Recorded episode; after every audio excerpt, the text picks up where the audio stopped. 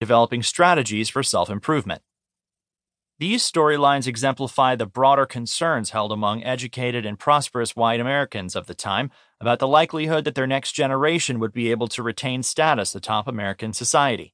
Confronted by declining white birth rates and rising immigration, and, in the North, African American populations, these adults worried that extended schooling, urban living, and the diminution of physical labor were making their children physically and mentally weak at a time when their control over the nation's future seemed less secure than ever before.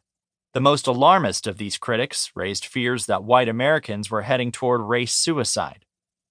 Camp and other successful men offered sports, particularly when played within the protective environment of preparatory schools and universities, as one prescription for these problems. The substitute begins with a paragon of this approach. Fairfax, an old graduate of Dick Goddard's school and currently the captain of Yale's football team.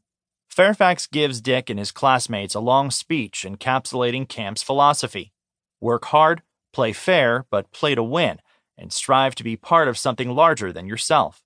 Throughout the series, Dick and his friends follow Fairfax's advice and example, and gradually their participation in sports baseball, crew, wrestling, and most of all football instills these virtues into their inconsistent but improving young minds. The faith in the developmental value of football was crucial to the game's survival amidst an existential crisis of its own. During the first decade of the 1900s, a wave of dozens of deaths and even more crippling injuries to high school and college football players led educators and political leaders, including President Theodore Roosevelt, to call for tougher regulation and, in some cases, even abolition of the game. These ongoing debates over the game's safety culminated with several prominent schools, including Columbia, Duke, Northwestern, and Georgetown shutting down their teams, and with the implementation of fundamental rule changes, including the legalization of the forward pass, intended to mollify football's many critics. The game's perceived role in molding the characters of the nation's elite young men was not the only reason football survived this moment. The financial benefits the game provided for both universities and the press also helped. But the beliefs of advocates, including Roosevelt, who promoted the benefits of rough, manly sports, certainly aided the cause. The centrality of wealthy white boys, these now familiar debates over football safety, may seem peculiar now when it's poor and minority young men who predominate in the game. Camp's books, though, exemplify more than just this inversion.